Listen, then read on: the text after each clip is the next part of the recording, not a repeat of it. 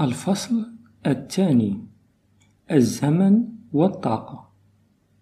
دعونا نتخيل أنه في مكان ما كانت هناك شركة تدعى شركة الأوج للطاقة الكهربائية. وكان خلفها مهندس بارع تمكن من ابتكار جهاز لقياس الثقالة والمعروفة بقوة الجاذبية الأرضية. فاكتشف صاحبنا أن قيمتها تنخفض قليلا يوم الثلاثاء بينما تعود إلى أصلها في بقية الأسبوع. وقيمتها الأصلية هي عشر أمتار في الثانية كما هو معروف فيزيائيا. هذا الاكتشاف سلط أنظار المستثمرين الجشعين على هذه الشركة العجيبة. فانخفاض الثقالة ليوم واحد سيعني أن الأوزان الثقيلة التي يلزم رفعها لن تحتاج لنفس الطاقة كما بقية الأيام. ومع القليل من الفيزياء الخفيفة يمكن وضع خزان مياه فوق بناية ثم ضخ المياه إليه يوم الثلاثاء. وكون أن الثقالة ستكون ضعيفة حينها فالطاقة الكهربائية التي سنزود بها المضخة لن تكون كبيرة. بالمقابل في بقية الأيام سنفتح صنبور هذا الخزان ليتدفق الماء بأريحية إلى الأسفل ويدير عنفات المولد لتوليد الكهرباء. ومع بعض الحسابات اللطيفة كذلك سنجد أن الطاقة اللازمة لملء الخزان يوم الثلاثاء هي أقل من الطاقة المتولدة عند تفريغه بقية الأيام. وهكذا فلدينا فائض من الطاقة. إذا نحن الآن صنعنا آلة تولد الكهرباء بالمجان وإلى ما لا نهاية. قصة هذه الشركة أسالت لعاب المستثمرين، فبدأوا في استثمار كل أموالهم فيها، وحلق سهم الشركة عاليا إلى قمم وول ستريت. لكن أحد المدققين الماليين ارتاب من الأمر فقرر أن يوظف مخبرا يتأكد من صحة هذه المعلومات. هذا المخبر استأجر مختبرا فيزيائي وحصل على نسخة من مقياس الشركة لقياس الثقالة وقبيل موعد طرح نتيجة البحث والتجارب هرب مهندس الشركة إلى أوروبا الشرقية وباع المستثمرون الكبار حصتهم. ومن تبقى هم جماعات ضخمة من الطامعين. ثم تم إعلان نتيجة البحث. الجهاز فعلا يسجل انخفاضا في قياس الثقالة يوم الثلاثاء.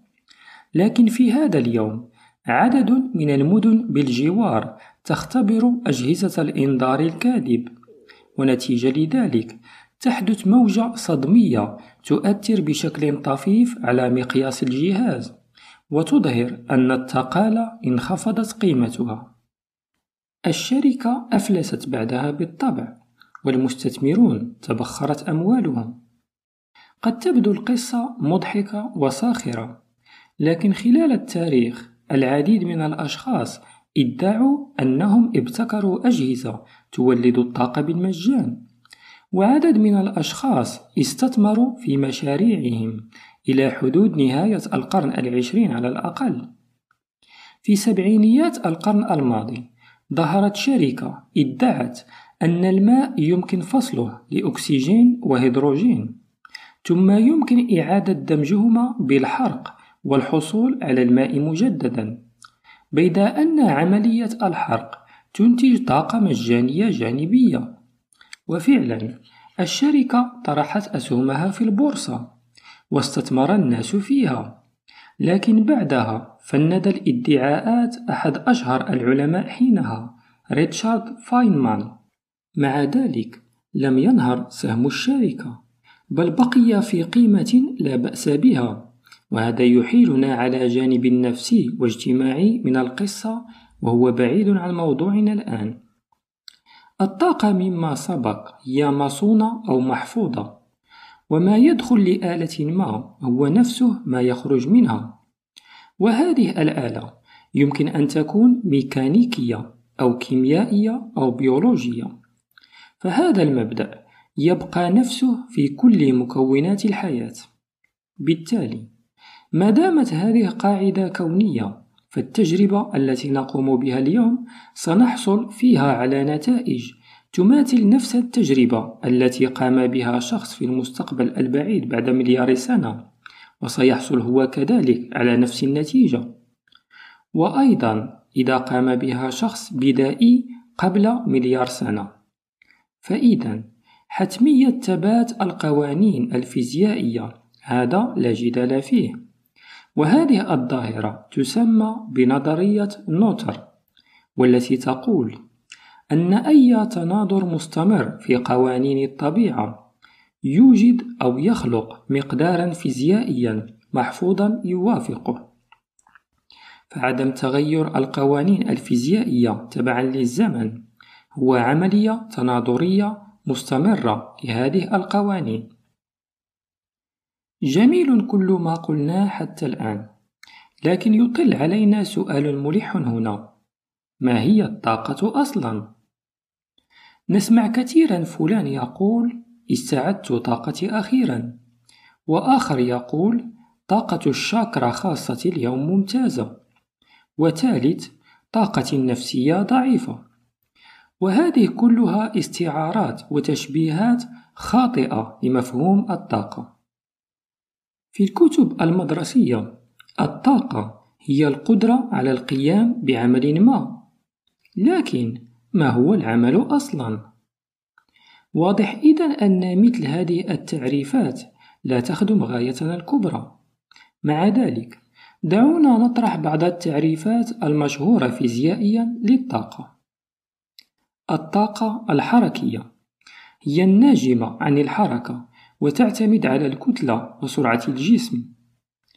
الطاقة الكامنة أو الساكنة وهي الطاقة المختزنة في الجسم بحيث يكون قادرا عند تحريرها على تحريك أجسام أخرى. كمثال النابض أو الزنبرك المضغوط فعند تحريره يتمدد ويدفع أي جسم يعيق طريقه. الطاقة الكيميائية وهي الناتجة عن تفاعلات كيماوية كاحتراق الكربون مع الأكسجين الذي يسبب النار والتي هي بدورها طاقة كهرومغناطيسية على شكل ضوء زائد طاقة حرارية. والطاقة الحرارية هذه هي شكل آخر من أنواع الطاقة أيضا حيث تتحرك الجزيئات بعشوائية ثم ترتطم بجزيئات الهواء المحيط. فتتحرك الأخيرة بسرعة أكبر وهو ما يؤدي لسخونة الهواء في ظاهرة تدعى الحمل الحراري. هناك أيضا الضوء الذي يخلق إشعاعا حراريا من الفوتونات والتي بدورها تسخن البقع التي تسقط فيها مثل أشعة الشمس مثلا. الطاقة الكهربائية هي طاقة حركية لتدفق الإلكترونات أو ما يسمى التيار الكهربائي عبر وسط ما. وعند ارتطام الإلكترونات مع الذرات الموجودة في السلك النحاسي مثلا تتحرك بدورها بفعل آلية الحمل الحراري فيسخن السلك إن كانت مقاومته عالية. الطاقة الكهرومغناطيسية وهي حين يرتطم فوتون بإلكترون فتزداد طاقة الأخير.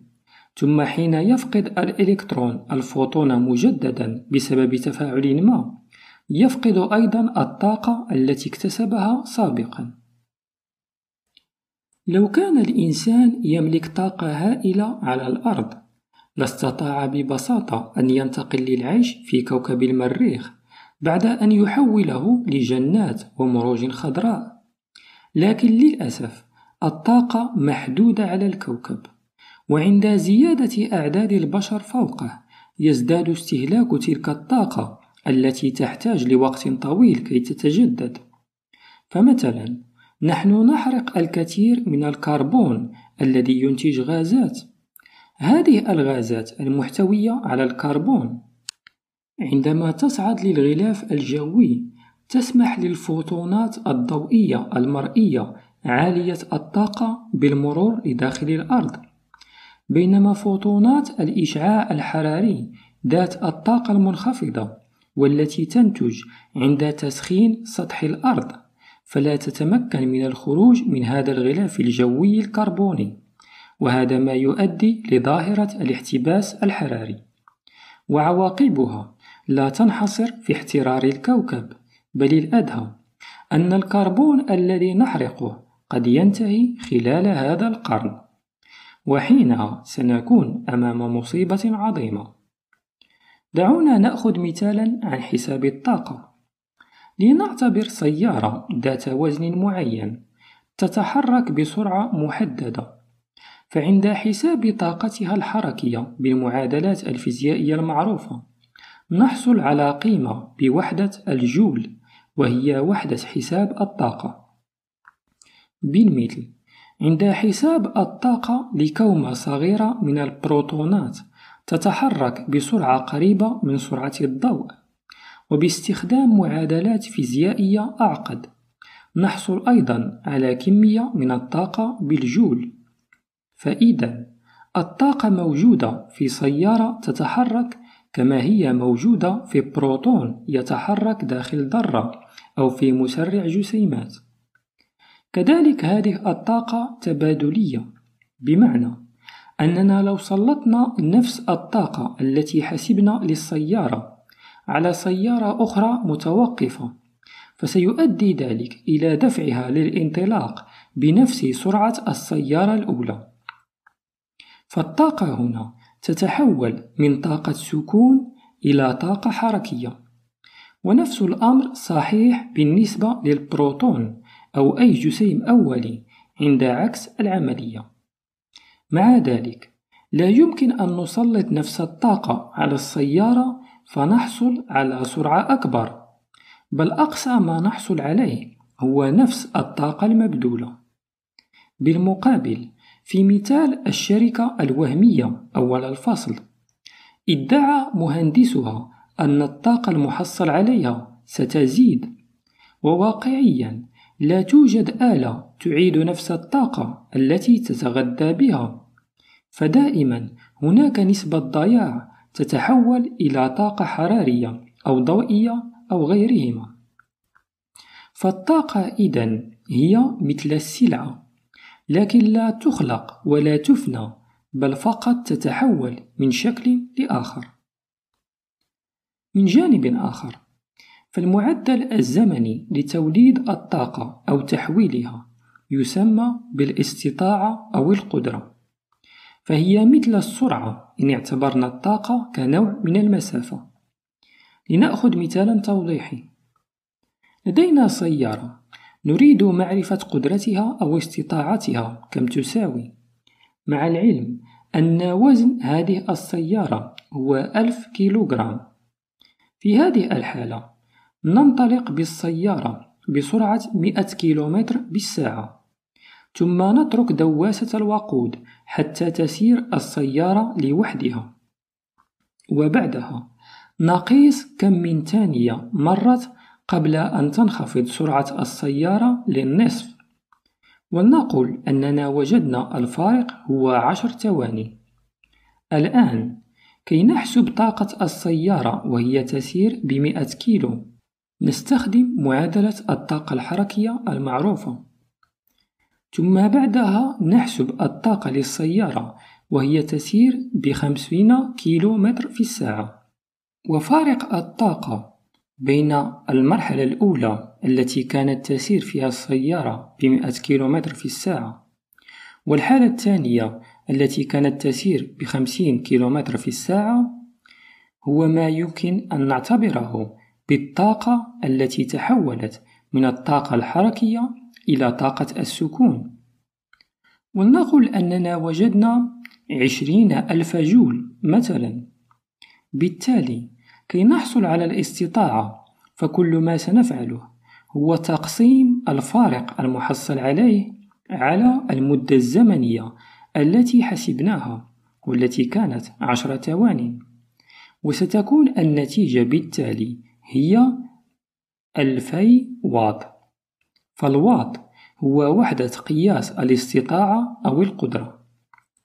بشكل عام الاستطاعة هي الطاقة على الزمن؟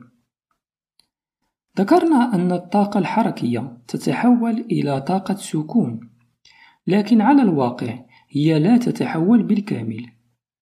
جزء منها يضيع كحرارة في المحرك وكاحتكاك في العجلات وإلى آخره من التفاعلات داخل السيارة. وهذه الطاقات الضائعة تتحول إلى أشكال أخرى يصعب إعادة الاستفاد منها مجددا بل ويستحيل أحيانا. هذا الأمر لا ينحصر في الآلات الميكانيكية كالسيارة بل كذلك في الكائنات الحية. فالجسد البشري كمثال أيضا يحرق الطاقة في عملية الاستقلاب بالخلايا. وهذه الطاقة تسمى بالسعرات الحرارية. وكمتوسط الفرد البشري يستهلك طاقة تعادل 8 ملايين جول في اليوم وتنتج استطاعة تقارب 97 واطا. هذا يعادل استهلاك مصباح كهربائي تقليدي إذا بقي مضاء لمدة يوم. لكن عند تأمل الحياة العصرية الحالية فالفرد الإنساني يستهلك أكثر بكثير من الطاقة الضرورية له للبقاء على قيد الحياة والتي قلنا أنها تعادل تقريبا 100 واط.